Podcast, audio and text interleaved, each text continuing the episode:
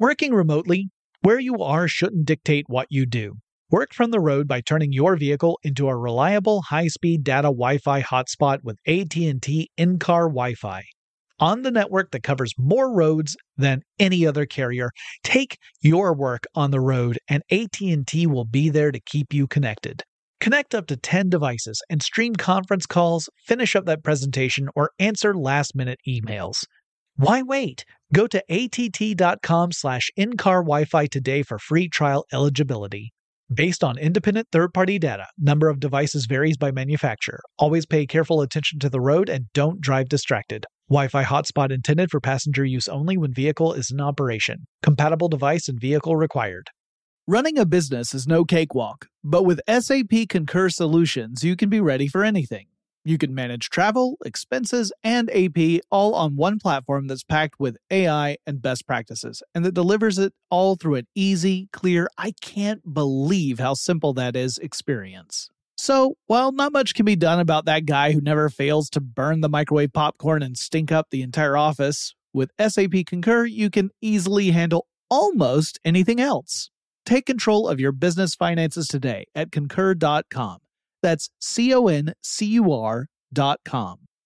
Whether this is her first Mother's Day or her 40th, she deserves more. Shop tons of stunning on trend jewelry for every budget at Diamonds Direct. Diamond fashion jewelry, beautiful birthstones, everyday pearls starting at just $200. Commemorate the real loves of her life with a gorgeous pendant featuring the birthstone of the one who made her mom. This Mother's Day, Diamonds Direct is everything you need to say thank you. Diamonds Direct, your love, our passion. Online at diamondsdirect.com. I'm Katya Adler, host of The Global Story. Over the last 25 years, I've covered conflicts in the Middle East, political and economic crises in Europe, drug cartels in Mexico. Now I'm covering the stories behind the news all over the world in conversation with those who break it. Join me Monday to Friday to find out what's happening, why, and what it all means. Follow The Global Story from the BBC wherever you listen to podcasts.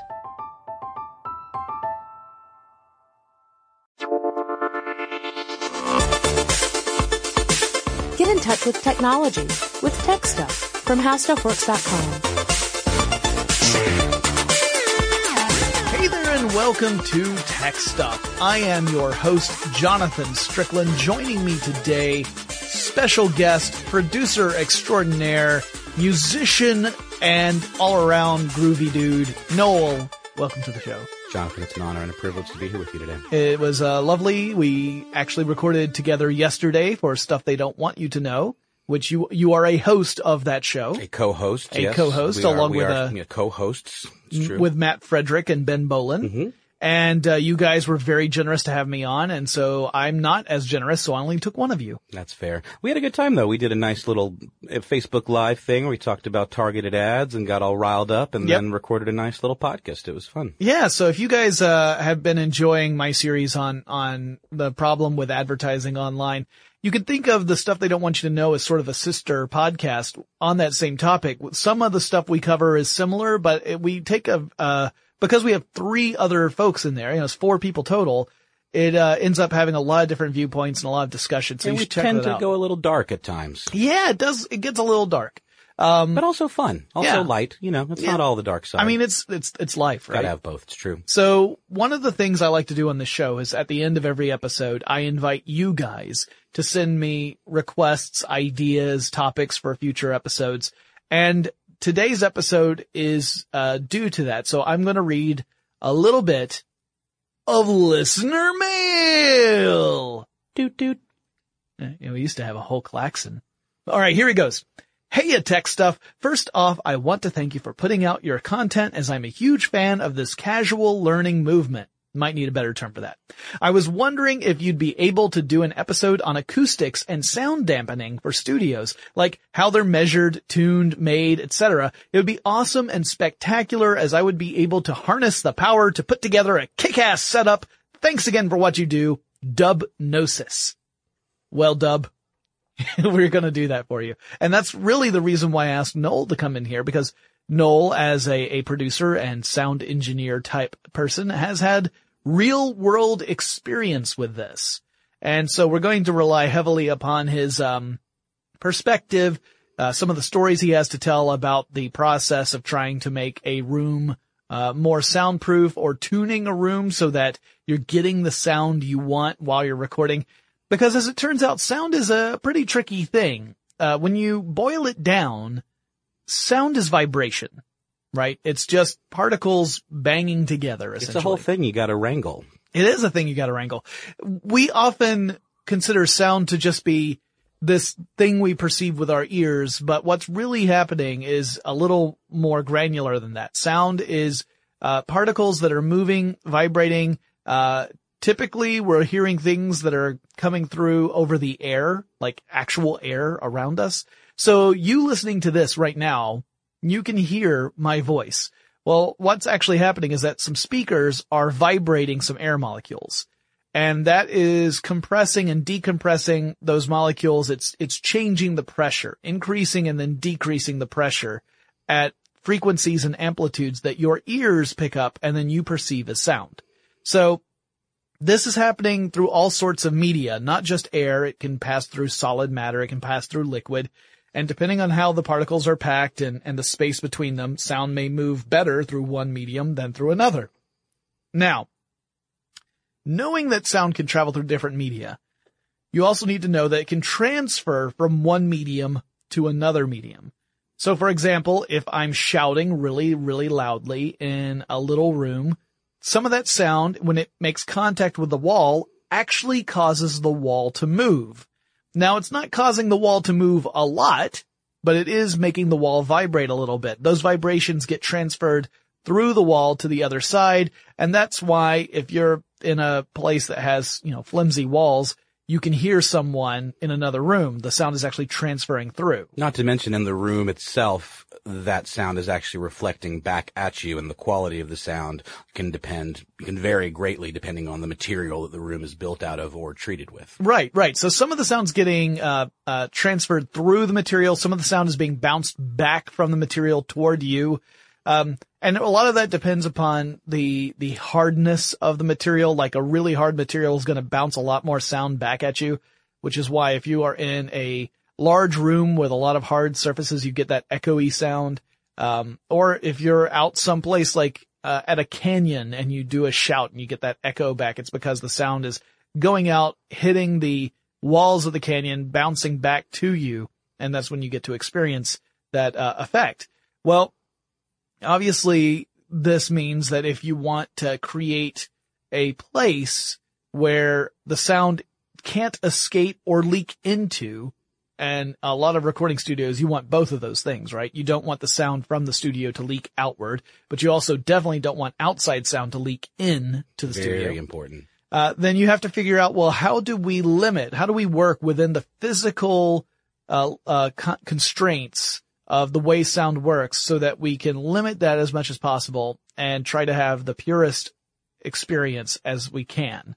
Um, so one thing you can remember is that sound, because it's a physical uh, activity and because it relies on, on energy, the way it works is that you've got a, a source of the sound. Sound tra- waves travel outward, concentrically outward from that source and they get weaker as they travel out. That, that energy starts to dissipate. You can think of it kind of like, um, uh, you know, each, each time a particle has to bang up against another one to move it, some of that energy ends up getting lost. So the further away you are from a source of sound, the quieter it is. That's why that happens. Uh, so one way you can limit the way sound le- comes out of a room is you make an enormous room. Like you have a little room in a really big room. Um, but that's not necessarily the most practical approach. Well, actually, there's a studio I used to intern at in Athens, Georgia called Chase Park Transduction, and they essentially built their studio inside of a larger warehouse mm-hmm. space. Mm-hmm. So they're renting a space in this strip of big, giant, very high ceilinged warehouse spaces. But when you go into the studio, you're in the warehouse, but then there's a smaller basically building inside that warehouse that is the one that receives all the acoustic treatments. Right. But it's like you said, I mean, that is one way of dealing with it is, is air. Yeah. The, the room within a room approach is often how it's referred to. And sometimes it is not as obvious as that. Like it may be that, uh, it looks like the, the, the room you're walking into, it might be like it's, it's in a little, uh, alcove or hallway, but that hallway is actually showing where the, the walls are, where there's an air gap between the two walls to, to mitigate any sound coming into the space. Sure. Even this uh, glass window that we have in the booth that we're recording in right now, it's a double paned window. So Mm-hmm. in between these two relatively thick pieces of glass is a little layer of air, Right. which in and of itself acts as a bit of a sound dampening insulation device. Right, exactly. So, uh, some other little elements of sound that we need to remember. There are two main components to a sound wave that are important to keep in mind. One is amplitude or volume. So if you are looking at, uh, the, the way we typically show a sound wave, which is on like an X versus Y graph, um, you know, those, those sine wave style graphs, the height and depth of the troughs, that represents the amplitude, how loud the sound is. Then you have the frequency of sound, the number of times uh, sound uh, cycles within a second. That determines the pitch of a sound. So a low frequency obviously would be a perceived as a lower, deeper note or tone, and a high frequency with those uh, peaks and troughs moving gradually more closer together is going to be perceived as a higher pitch. Right. Uh, a good way to think about this too is if anyone's familiar with the instrument, the theremin. There are two controls on a theremin. One is the antenna that goes upward, and there's an antenna on the side. Uh, the antenna on the side, you use your hand by moving it closer to or, to or farther away. You are changing the amplitude, and that's perceived as a change in volume. The antenna going up, as you move your hand closer to it or farther away, you are changing the frequency. So with those two controls, you can sh- basically shape the way the sound is perceived. Right. And it's important to remember these things because, uh, as it turns out, different approaches to soundproofing are effective for different frequencies. Definitely. Right? So there might be one that you're like, oh, this is, this is perfect. I, I can't hear my neighbors anymore. But then it turns out that when your neighbors put on a, an album that has a lot of bass in it, it comes right through. or start yelling at each other for whatever reason. Yeah, if the amplitude is loud enough, it may be that your soundproofing isn't going to be, uh, uh also, when people yell, sometimes they tend to raise the pitch. Ah, right, right, right. well the pitch goes up enough but I gotcha.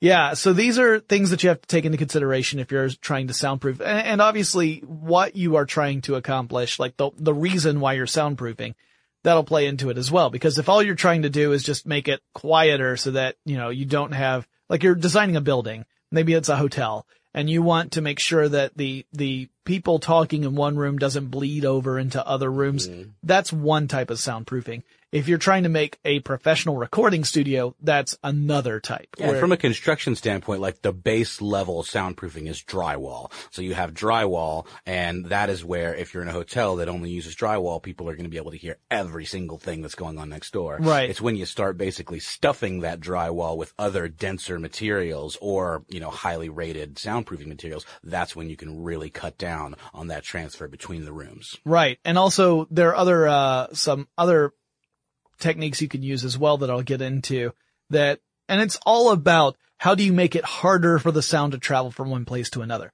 Because sound is going to travel no matter what. It's not like we have created a material that just, uh, sucks up sound totally. Uh, we've got a lot of materials that resist vibration and that means that they don't transfer sound very well. But, uh, and in fact, the studio has some of that around us, but the, you know, there's other stuff you have to take into consideration as well. Now, there are four general elements to soundproofing and we've, we've kind of touched on a, a few of them, but one of the big ones is called decoupling. Now, decoupling is a construction term. Uh, when you're talking about decoupling, you're talking about the way the walls of the soundproofed area are actually constructed. So you were just talking about drywall. The typical way a wall is constructed is you've got studs and attached to the studs are the anchor points for the drywall. And in a typical wall, the studs are connected on either side by drywall for one side of the wall and drywall for the other side of the wall. So the, uh, in, if you can think of it like the interior wall versus the exterior wall of a room. The problem with that is that when sound hits the drywall, then sound can travel through the drywall, through the studs, which transmit sound. They're a pretty good conductor for sound to the other side of the drywall. And then you get sound bleeding out or you have sound bleeding in from the outside. So decoupling is a process where you would build a wall so that the studs don't touch both sides of the wall. Exactly. You would have a series of studs that one side, the interior wall, are attached to, and a different series of studs that the exterior wall are attached to. They both extend well into the gap between the two walls, but they don't touch the other side. So one side could be receiving sound waves and potentially transfer those, but since they're not touching, it's much more difficult for that to happen. Right, because air is not as good a conductor of sound as a solid object is. Which is typically. weird. You wouldn't think that because, I mean, here we are in a room talking to each other. Right. And the air is basically what's connecting us. The, but the interesting yeah. thing though is that the way you can tell this, it's very easy way to tell. It's the old kid game of a telephone where you get two cans and a string, right? Mm-hmm. You, you, uh, punch holes in the bottom of the cans, you run the string through the holes, you stretch it taut, and then you can whisper into one can and hear it on the other side. But if you whisper that same volume across the room, you can't hear it. Right. So uh, again, that shows that the the physical media is actually more, or medium, I should say, is actually more uh, efficient at transferring the sound than than air is. So air pockets are actually really important when you're soundproofing, you know, designing a soundproof room. Um, typically, you would pair decoupling with some of the other uh, elements, and I'll go ahead and mention what those elements are, and then we'll talk more about how you would put it all together. So you've got uh, absorption, another important element. This is uh, obviously using a material that uh, slows down sound. Uh, it absorbs some of the sound so that sound essentially loses some of its energy, and it thus is uh, quieter. It doesn't it doesn't leak out as much because the amplitude gets reduced as a result. Uh, so absorption you achieve usually through using some sort of insulation material like um, I mean, fiberglass is a simple example where you would put that in the wall, in the, in the gap between the two, uh, sides of the wall, the two pieces of drywall. I saw one even saying denim. You can use different like fabric type materials, Yeah. cotton or something like that. The important thing is that whatever you use, you cannot pack too densely exactly. because if it's too dense, that's going to transfer sound and you're back to the same problem you were at before. And you also want to have, still have some air gap there too. You don't want the material to make contact completely through the, the gap. You would pack kind of like half of the gap, a little more than half of the gap typically with insulating material. You leave an air gap and that really creates a great cushion for, for sound. Um, We'll talk a little bit more about how that can go wrong though. Uh, decoupling in particular can make certain things, um, a little more difficult. There's also damping, sound dampening. Uh, this is where you use some sort of material that resists vibration. Uh, so like the foam we have here, there's some, we've got some dampening foam in here, but the, typically you look at a lot of things like adhesives that are used to dampen sound. Um, one of the ones I keep hearing about over and over is green glue. Green glue is I don't know about this. yeah, so so it's very popular, particularly apparently in Canada, but uh, it's popular along among soundproofing technicians. It is considered to be one of the most effective for the least amount of money solutions for sound dampening material. But typically, this would be a layer that would also be part of your wall that resists the uh, vibration of sound, and so it won't transfer sound as well. Um, it's uh, again uh, something that you would apply between two constrained layers. So it's not like it's not like you would coat this on the interior wall. That would be a bad idea. It would be on the uh, the the back side of the interior wall. Well, it might the- even be something you could use as an adhesive for other Yeah. sound dampening materials Exactly. like acoustic foam or tile. And then the last element is really the simplest, uh, is mass. It's just that heavier things are harder to move than lighter things, right? That's just the basic idea. Like if, if you had a cart filled with concrete blocks, it would be a little heavy to push. But if you had that same cart and it was filled with feathers, it's easy to push. So I've got something for you. Yeah. That uses all of those elements in a pretty perfect example, uh, one of the more perfect examples of soundproofing that we can see in the real world. Um, I'm not sure. I think Microsoft has maybe outdone them at this point, but there is a place in Minneapolis, Minnesota called Orfield Laboratories, and it contains um, what was, I believe, again until recently, the world's most silent room. Ah, Guinness yes. World record for the most silent room. It is 99.99% sound absorbent. And in order to accomplish this, it uses a combination of very, very, very thick, heavy materials. It's got concrete walls, Mm-hmm. steel reinforcement, and then on the inside of the room, I'm looking at a picture right now, it has these alternating sort of fin looking things. So you've got like three and then going um, from left to right and then three right next to it going vertically and they alternate throughout every um, panel in this room. Um, and then even on the floor and the what you stand on is a metal grate that goes on top of another series of these alternating um, little little units.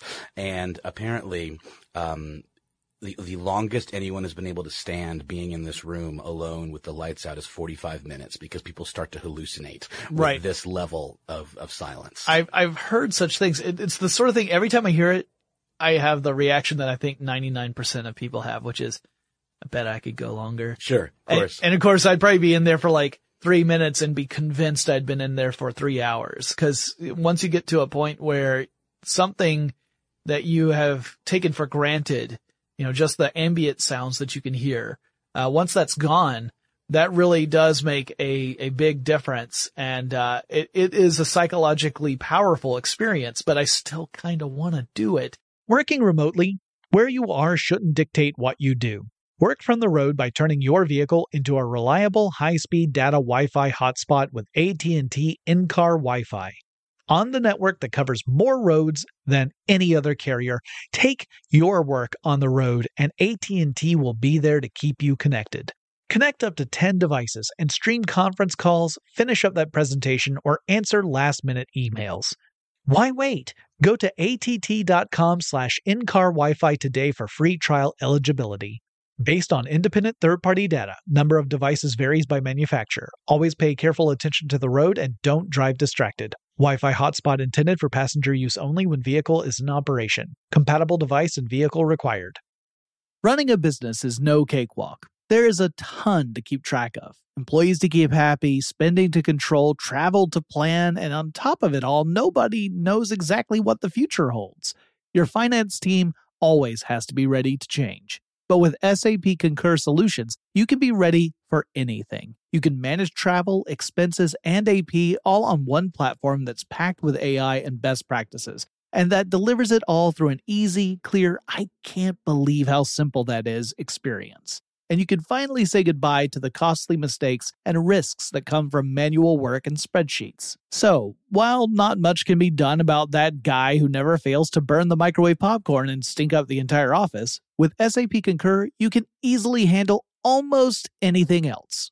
Take control of your business finances today at concur.com. That's C O N C U R dot com. I'm Katya Adler, host of The Global Story. Over the last 25 years, I've covered conflicts in the Middle East, political and economic crises in Europe, drug cartels in Mexico. Now I'm covering the stories behind the news all over the world in conversation with those who break it.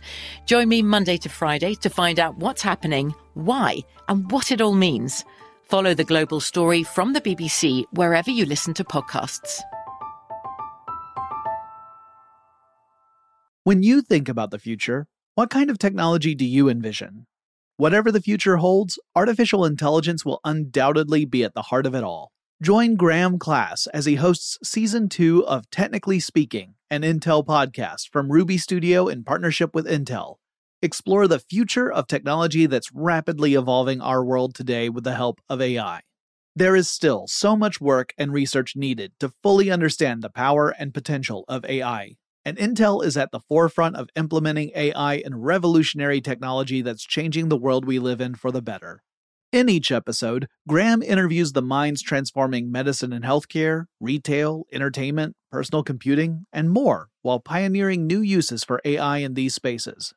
Tune in every other Tuesday and explore the latest technology that's changing our world today and creating a more accessible tomorrow. Listen to Technically Speaking, an Intel podcast on the iHeartRadio app, Apple Podcasts, or wherever you get your podcasts. Yeah, that's a great way of, of kind of summing up all of these elements. Now, if you want to really soundproof a room, the best thing to do is to incorporate as many of those as you possibly can because they're different ones are good for different uh, parts of that frequency range we're talking about. So some of them are really good for those mid to high range frequencies. Some of them are a little better at the low frequencies. So obviously you want to have a good combination. Otherwise you're going to have certain sounds come through even if you've perfectly blocked the room for other ones. And that can be really And frustrating. there's literally a cutoff or a threshold where if you looked on a graph that can show you what frequencies are happening, you could literally track, okay, at this frequency, now I can hear it. yeah. It's that specific usually. So kind of going back to, to decoupling a little bit, the size of the air cavity between the two sides of the decoupled wall, uh, determines something called the resonant frequency of that. So here's the, here's one of the problems with decoupling. That air cavity ends up acting kind of like a spring, right? So springs actually have a resonant frequency. And if you end up vibrating something at the resonant frequency, it causes that thing to vibrate very, very easily. Sure. The big example of this that everyone is familiar with is the crystal glass. Absolutely. The opera singer hitting that note that's the resonant frequency for it, and you can actually see the glass deform and ultimately break. Now, Or even someone that can play those glasses where they fill it up with water and Yes. run their finger around the rim. In order for it to start making that tone, it has to reach that resonant frequency. exactly. Where it so, starts to basically self-oscillate. Exactly. So, so here's the problem with the decoupled walls is that that air gap, because it's acting like a spring, uh, and because it can resonate, if it's not at the proper thickness for the air gap, that resonant frequency may be within the range of sounds that you're going to generate either inside or outside the room within the range of human hearing, which means they're going to impact that soundproofing. It, if something actually is played at that frequency, it'll go, not only will it go through the wall, it'll go through the wall more easily than it would have if you hadn't decoupled the wall because Got that resonance. Uh, so that is one of the things you actually have to take into account. And one of the, the solutions to that is don't make it too thin of an air gap. Um, so uh, another way of, of experimenting this with this yourself, uh, if you want to just have some fun, and by fun, I mean like, you know, Mr. Wizard style fun, you get a, a bottle and you know, if you blow across the, the, the opening of the bottle, it produces a tone. Well, it doesn't matter how hard you blow. It's always going to play that one tone. But if you add water to the bottle, you have decreased the volume of air the bottle can hold, and that changes the tone. Again, back to the glasses, they, uh, could have, you know, the same size glasses, but they generate different tones from each one by putting a different l- amount of water in each one. Right, right. It's not just the size of the glass, but how much liquid is in the glass.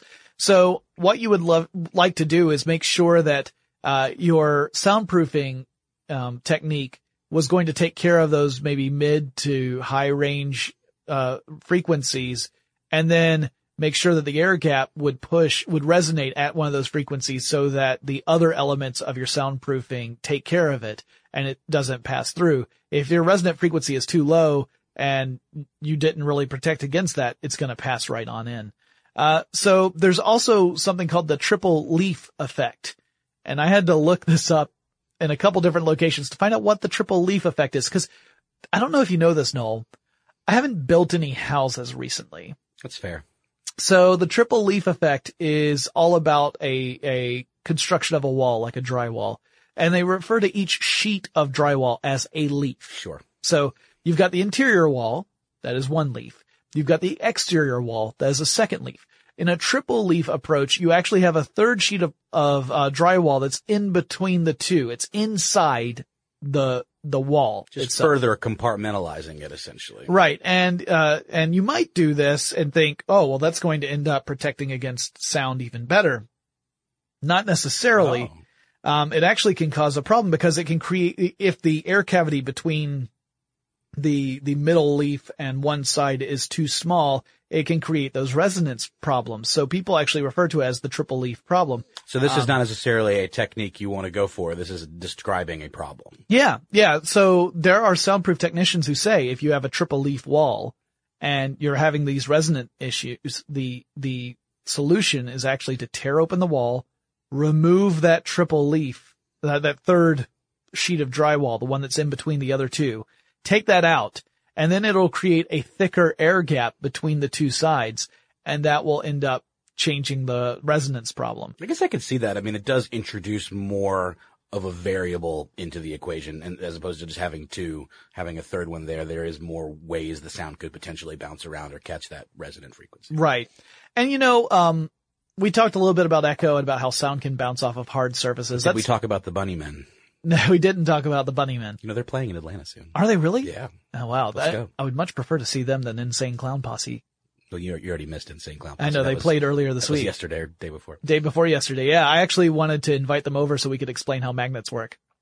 But that's uh that's neither here nor there. No, They know in their heart. I hope so. Well, you know, they made a whole video about it. Uh, but the, the echoes can be an issue, obviously, in recording studios, things like that. You don't want there to be, you, if there's going to be any echo, you want it to be there on purpose, not because of just that's the way the room was built. Uh, same here for our studio. We don't want too much echo here. And we are in a building that's made out of concrete. Now, that, in some ways that's good because it helps dampen sound from other areas unless something is making direct contact with the concrete. Then we can all hear it everywhere. Like whenever there's construction going on, you can hear it move through the concrete columns and floors and ceilings. Like a gremlin. it is disturbing. There, Very strange. we play the game. What construction equipment do you think that is? And sometimes you just don't know because the sound can mutate based on what it's vibrating to. You know, you Right. might, it might be a little drill that's vibrating a giant piece Right. of metal and then that's vibrating something else. And by the time it gets to us, it sounds like there's a giant Right. playing hopscotch upstairs. Yeah, you know? it, it could be a little distracting. Fortunately, uh, most of the, the spaces in, in the building we're in now have been built out. Because when we moved into this building, we were one of the first offices here. it was bad. Yeah, and that just meant that we had construction noises pretty much consistently throughout the whole experience. So that has been reduced dramatically over time. But um, one of the other things is that you know we when since we have all this concrete, we have to figure out how to eliminate that echo. And the way you do that is typically by putting softer material on top of the harder material, and that that again dampens the echo. So uh, uh you know if you if you have a castle, you probably are hanging tapestries for a couple of reasons. One, it acts like an insul- insulator, so you don't lose as much heat in those cold winters. And two, when you're screaming at your servants because uh, your food isn't on the table when the bad guys are attacking your castle, Where's me mutton?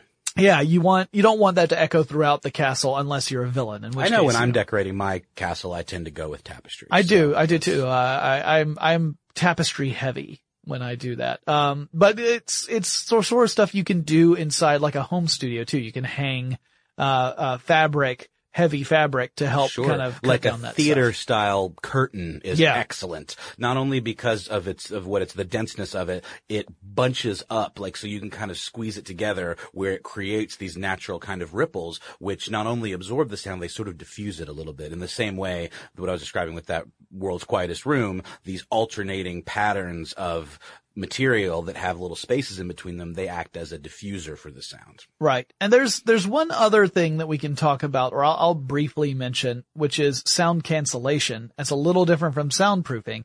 Actually, in a way, it's the opposite because you actually have to create sound with sound cancellation. The way sound cancellation works is if you were to look at that, that, uh, graphic representation of a sound wave, let's say it's a steady tone, because that's the easiest way to imagine it.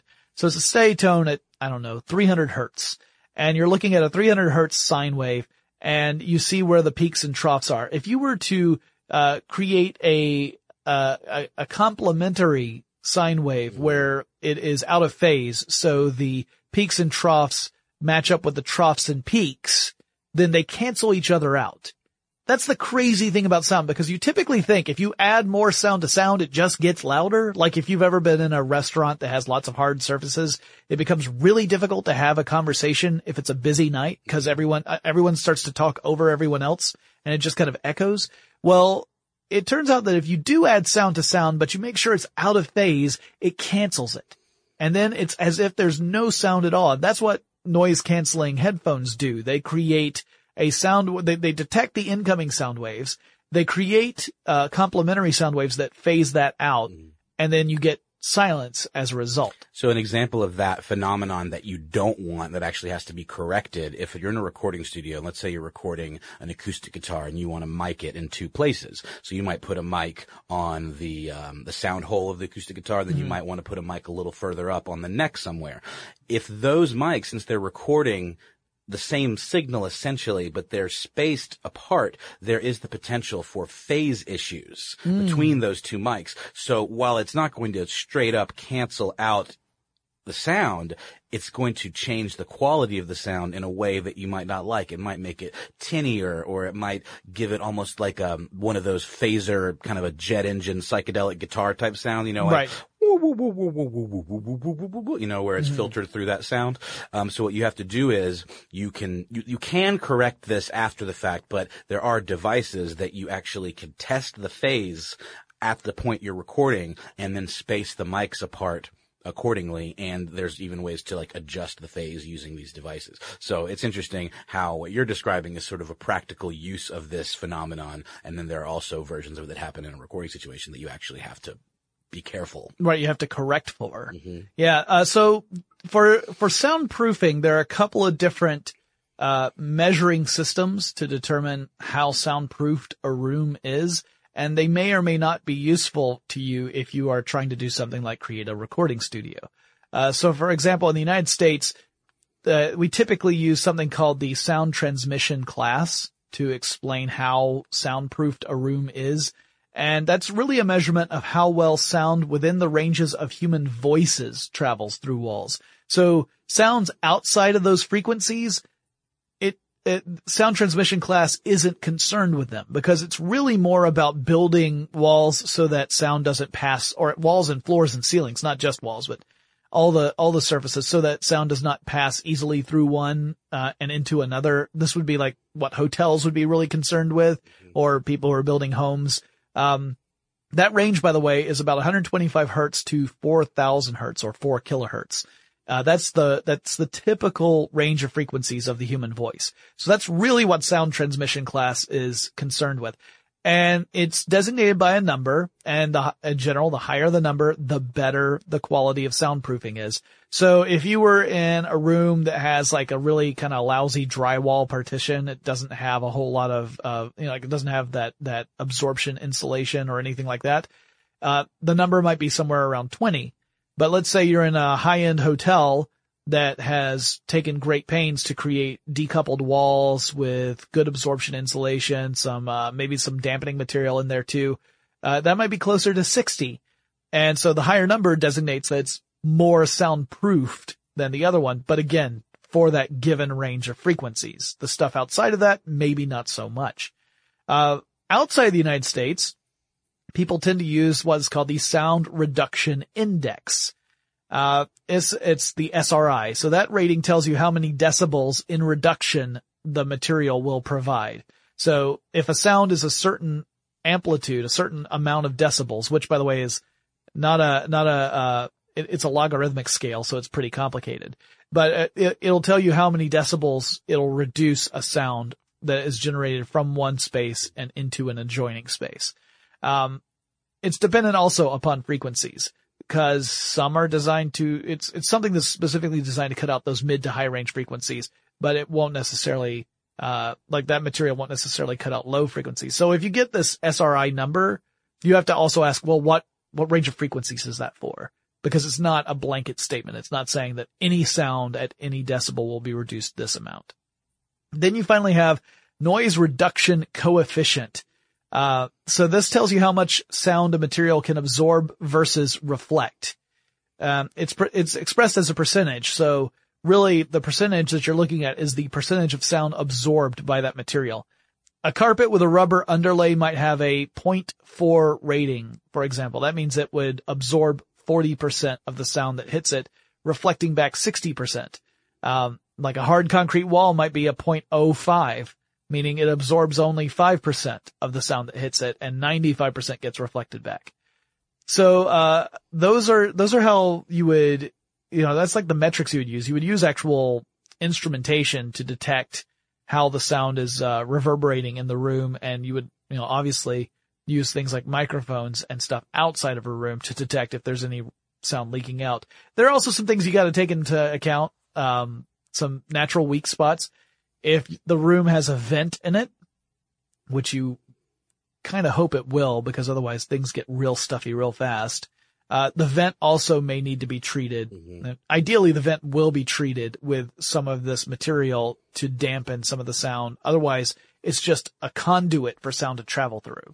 Yeah, so the room we're recording in right now, it was built out for us with some of these specs in mind. Um, we, we chose the material based on the rating, and we went with obviously a higher number. Mm-hmm. Um, and then this glass window that I was telling you about earlier, that's specifically designed for a studio type environment. And what we have on the walls in here are similar to the layout of that world's quietest room I was talking about, except these are acoustic tiles that are made up of their squares and they're made up of uh, strips in a single direction, but the panels are alternating. So we have one where they're facing up and down, the one next to it they're going left to right, etc., and they alternate, and that helps break up the sound and um, you know make it a more uh, dampened sound within the room and keep the sound from escaping as well.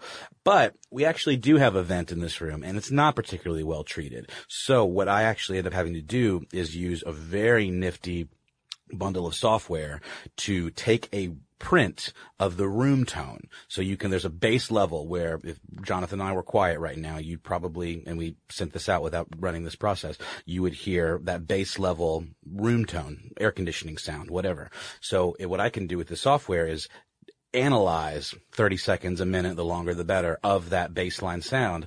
Then the computer analyzes that and then I apply it to the whole audio file and it gets rid of it. And there's right. no artifacting at all. Like when I, when I say artifacting, I mean there's no digital debris left over where you can hear, oh, there, here's the, the sound of the effect working. It's completely transparent. And this suite of software is about $2,000. So. Right. There, a really good job. There are a lot of, uh, software packages out there that, that attempt to do something similar to that. Like, uh, Audacity has the noise removal tool, which is a very similar thing. It's looking at specific frequencies and then it looks through the entire track or those frequencies to remove those. Problem is, of course, that if you have other stuff laid on top of it, Audacity doesn't necessarily, it's not necessarily able to go in and remove just the mm-hmm. stuff that you want removed and leave everything else untouched. So, uh, well, my experience with things like this has, has always been, no, it doesn't work. Uh, you can always tell, you can always hear it kicking in or whatever. But just in case anyone's interested, the software I'm talking about is by a company called iZotope and it's a package called RX Advance, and it's a suite that has multiple um, little modules that can do different things. Like, let's say you're picking up a hum or some kind of radio interference, it can isolate things like that. But the one I always use to get rid of that air conditioning noise is uh, it's called Denoiser, and it, it's it's fantastic. Cool. And the other thing that you have to worry about besides the vents are obviously doors. You want to have, make sure that your doors have proper sealing all around it. Sealing, S-E-A-L, mm-hmm. that kind of seal. Yeah, like in a recording studio control room, you might see a door that has a heavy rubber, um, strip on the bottom of it mm-hmm. that when you close it, it literally makes a seal between the door jamb and the bottom of the door. Right. So it's airtight. Yeah, because otherwise sound will just travel underneath. Right underneath it. Yeah. You have a gap. You've done all this other work and then you have a gap in the bottom of your door. Yeah. You might as well have done nothing. Right. It's, it's not gonna, it's not gonna give you the, result you want. So Noel, you know, we were talking before we started recording that, uh, you know, the, the concept of making sure the sound within a room sounds right. Mm-hmm. And this goes beyond soundproofing, but it was also part of, of the question sent in to us. Working remotely where you are shouldn't dictate what you do. Work from the road by turning your vehicle into a reliable high-speed data Wi-Fi hotspot with AT&T in-car Wi-Fi.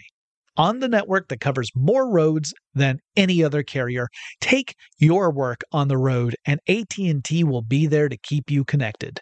Connect up to 10 devices and stream conference calls, finish up that presentation, or answer last-minute emails.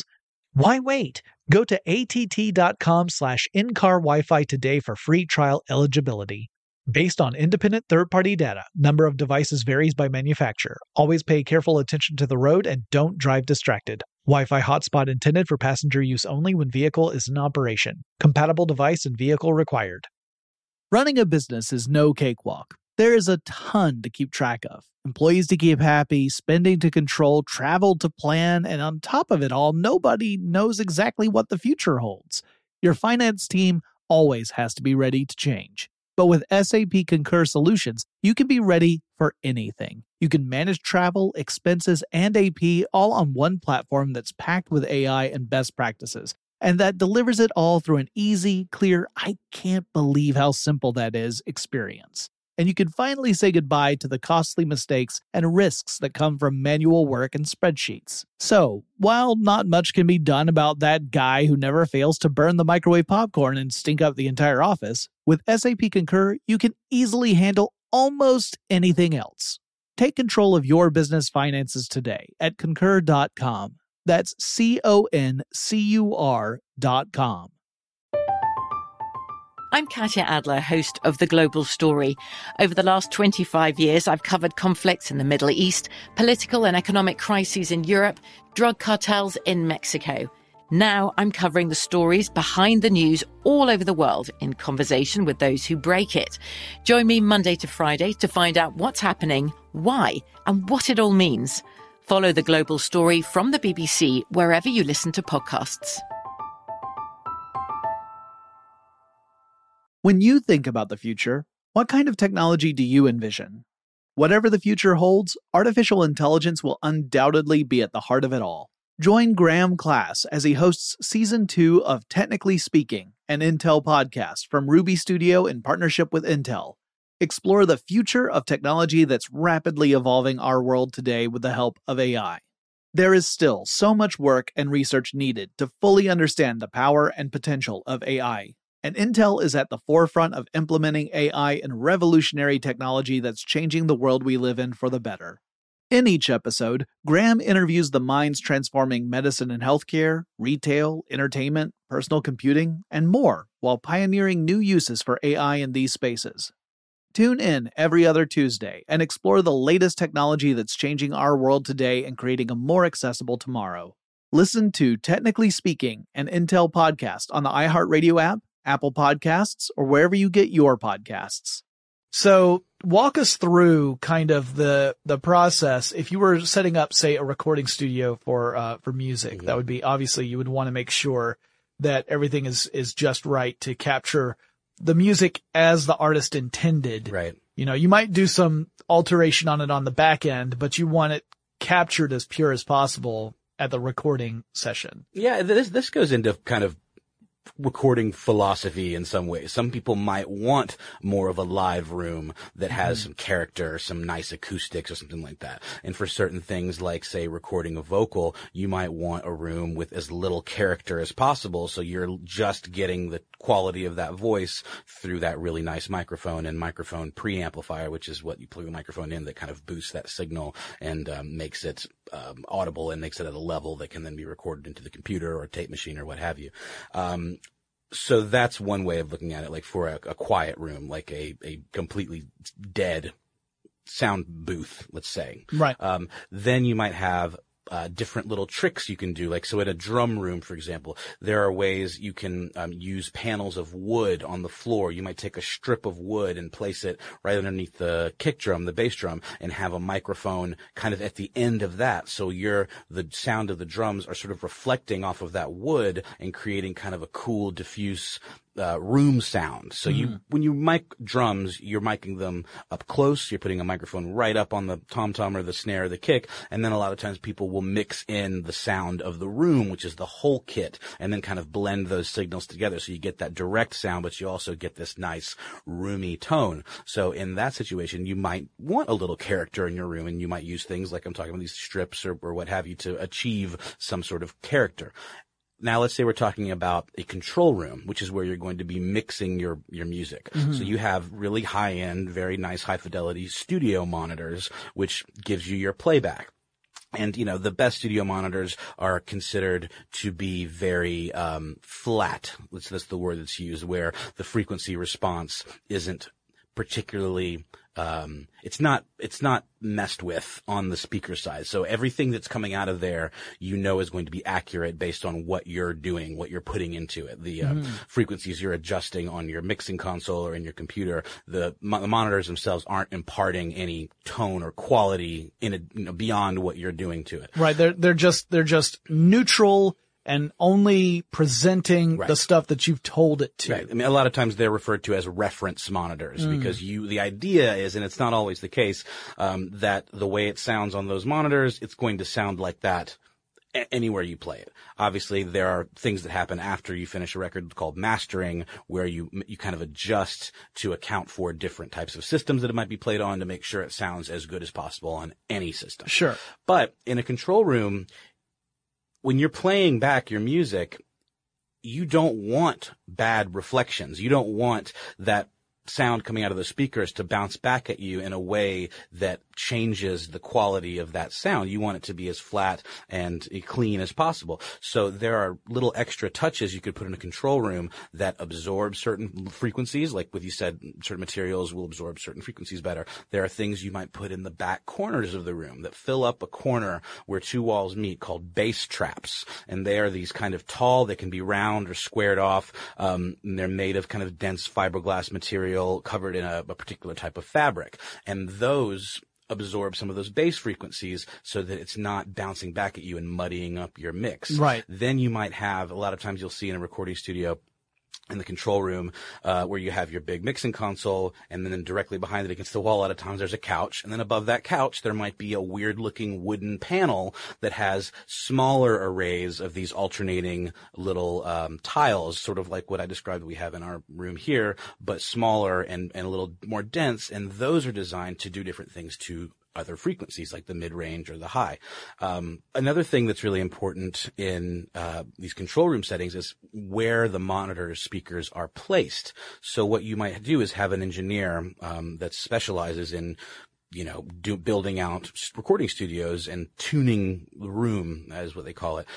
Go in there and use a device that, that measures the way frequencies bounce around the room, and you would generate what's called a test tone or uh, some white noise, even, um, which is just like you know static kind of sound. And then you can use this device, this handheld device. It might be hooked up to a computer. There's lots of different ones um, that will then take a print and analyze. Okay, this is what the sound's doing. This is where this room needs some work, where we need to move the monitors a little further away or a little closer to the wall, etc. So that's just a few of the ways that you can um, affect how the sound is actually heard within a room for different situations. Whether you're recording, whether you're mixing and listening, it's all about. Uh, th- th- there are different scenarios that require different treatments. Sure. And, and anyone who's listened to, you know, live albums versus, uh, studio albums or for me, even just with classical music, like if you ever listen to a classical piece that was recorded in a big sound studio where, you know, they got the whole orchestra in there,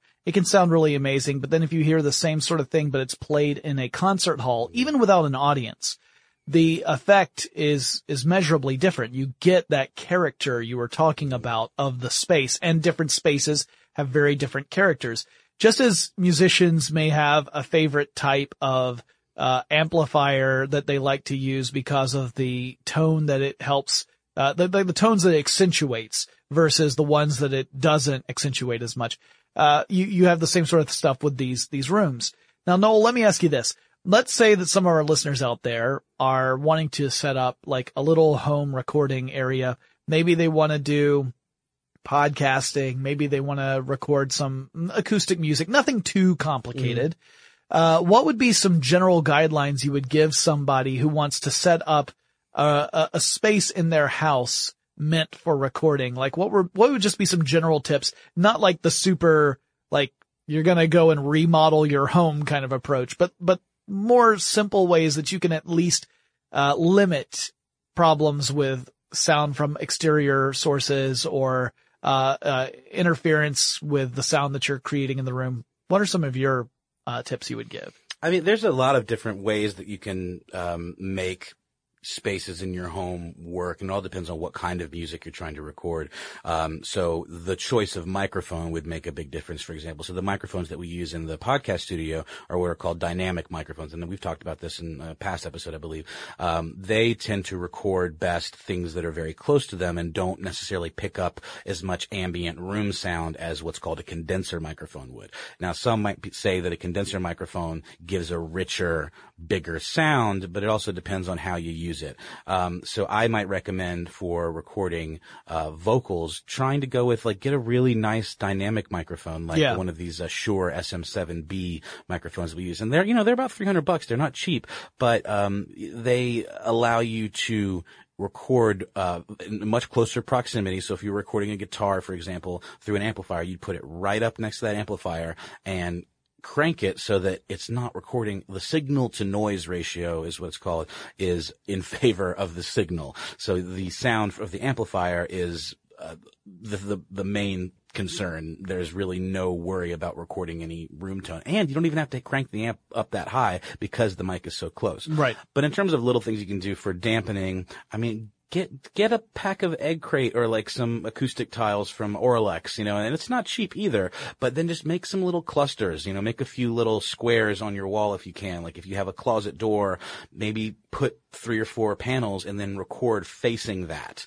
You know, um, there are also these shields you can get that you can attach to your mic stand. It basically is like a um, almost uh, like a half moon shaped shield that goes behind the microphone, so you're facing it, and that cuts down on reflections. Um, there are lots of little tricks like that that you can do, but at the end of the day, um, it's just about how you use the stuff that you have. Uh, for podcasting, definitely go with a dynamic microphone talk very close to it so Yeah. that it's only getting your voice and it's not recording your cat or the sound of your air conditioning, Right. things like that. Um, the lower you can turn up the mic and still get a really good signal, the better off you are. Because if you have to crank it up really high, you're really far away from the mic, you're going to pick, be picking up a whole lot of that room sound. Yeah, I uh, I can tell you from experience. I record a couple of shows from home, uh, just for fun that that aren't work related, and I used to use a condenser mic because they were they were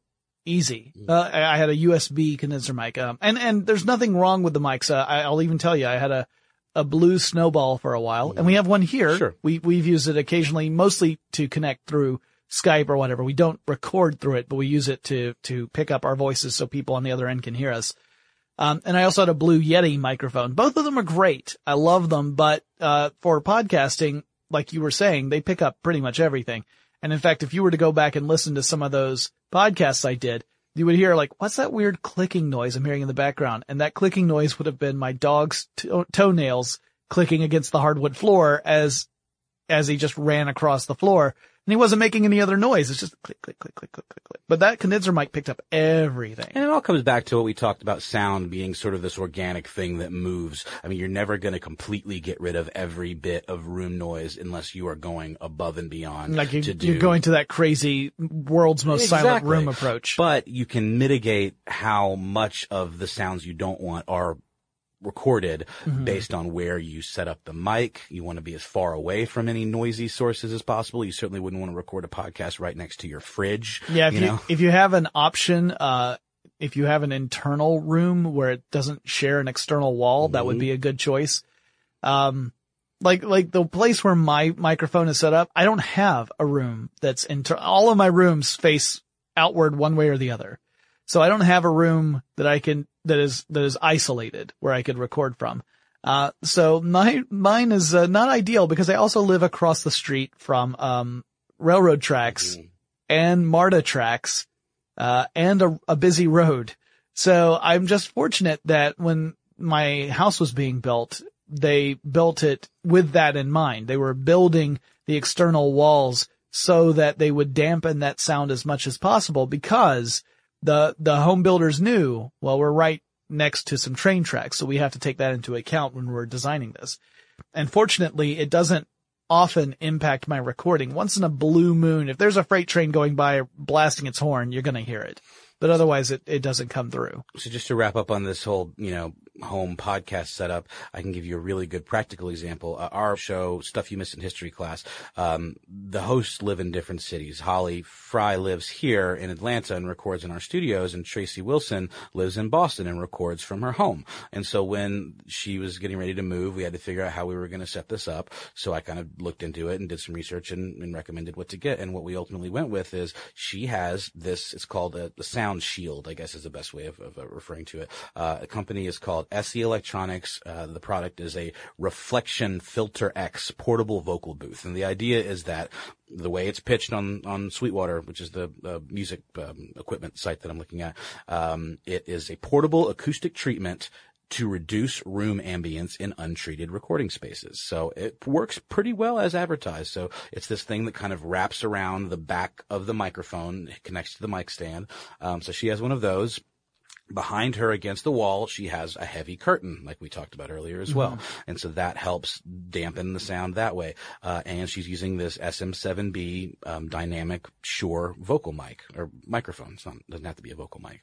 But she is next to a window, so whenever the trash pickup comes or if there's a motorcycle or something like that, you know, we've got to stop. Yeah. So you deal with what you have, and I think she's a pretty good example of a successful home setup as well as as is as is yours, Jonathan. Yeah. If you if you listen listen back to um, some of the episodes that we recorded before we moved to Ponce City Market, there was a brief period where we were set up in an office, uh, like an actual, it wasn't designed to be an audio recording studio, but it was an office at the old, uh, uh, office space in Buckhead that shared a, a window facing Peachtree or near Peachtree.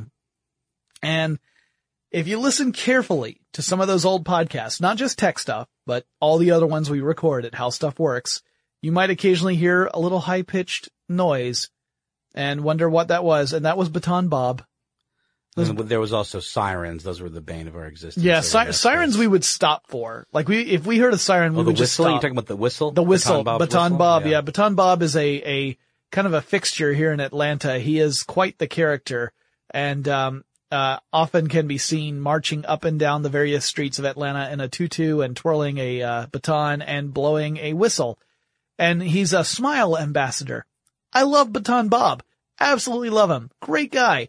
Uh, not fantastic to have to record a podcast when you're hearing his, him whistling up and down the street. Yeah, and talk about DIY setup. We had those windows covered over with, I made these panels out of that Pink Panther foam insulation for construction. Yeah. And I nailed them and stapled them to pieces of Luan and uh, then had them attached to the window to cover them over. And then on top of that, we had this bright red um, acoustic foam in sh- in sheets that Yep. we you know stapled on top of that, and it still didn't block out. Well, and, and we could those high we, frequencies. we couldn't do anything permanent because that that wasn't something we were allowed to do in that Right. space. It wasn't meant to be a, a recording studio, so we were just doing the best with what we had.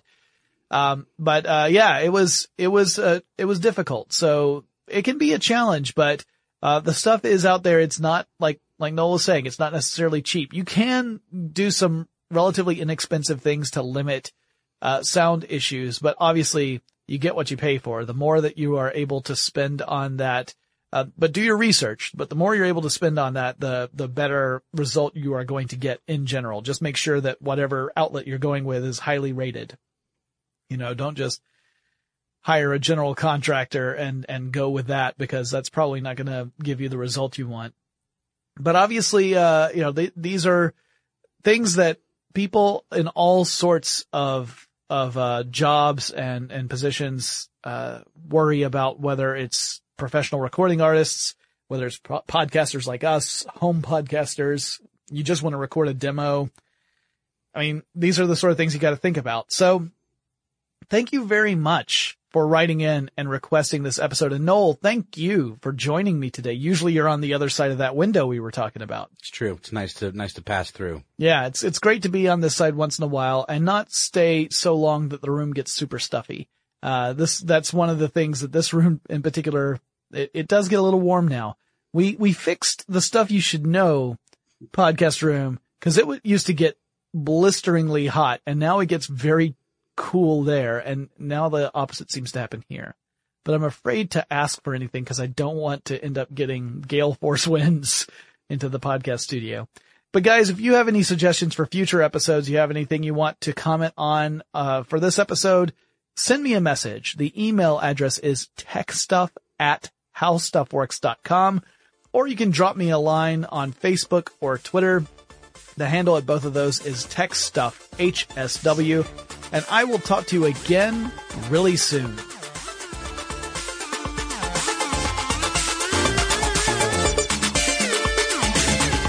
For more on this and thousands of other topics, visit howstuffworks.com.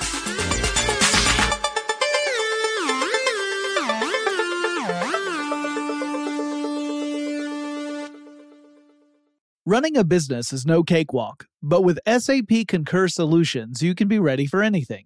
You can manage travel, expenses, and AP all on one platform that's packed with AI and best practices, and that delivers it all through an easy, clear, I can't believe how simple that is experience. So, while not much can be done about that guy who never fails to burn the microwave popcorn and stink up the entire office, with SAP Concur, you can easily handle almost anything else.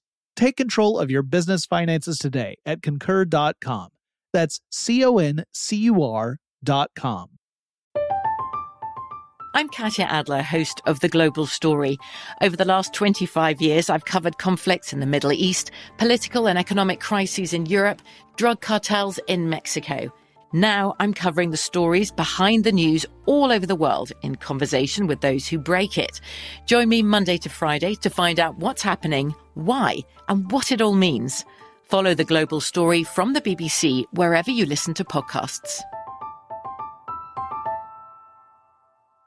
Xfinity has free premium networks for everyone this month, no matter what kind of entertainment you love. Addicted to true crime? Catch killer cases and more spine-tingling shows on A&E Crime Central. Crave adventure? Explore Asian action movies on Hi-YAH. Searching for something extreme? Check out skating, snowboarding, and more on Fuel TV Plus, the global home of action sports. And find crowd-pleasing bops on iHeartRadio's Hit Nation playlist. There's new free shows and movies to love every week. Say free this week in your Xfinity voice remote. There are some things that are too good to keep a secret. Like how your Amex Platinum card helps you have the perfect trip. I'd like to check into the Centurion Lounge. Or how it seems like you always get those hard to snag tables. Ooh, yum. And how you get the most out of select can't miss events. With access to the Centurion Lounge, Resy Priority Notified, and Amex card member benefits at select events, you'll have to share. That's the powerful backing of American Express. Terms apply. Learn more at americanexpress.com slash with Amex.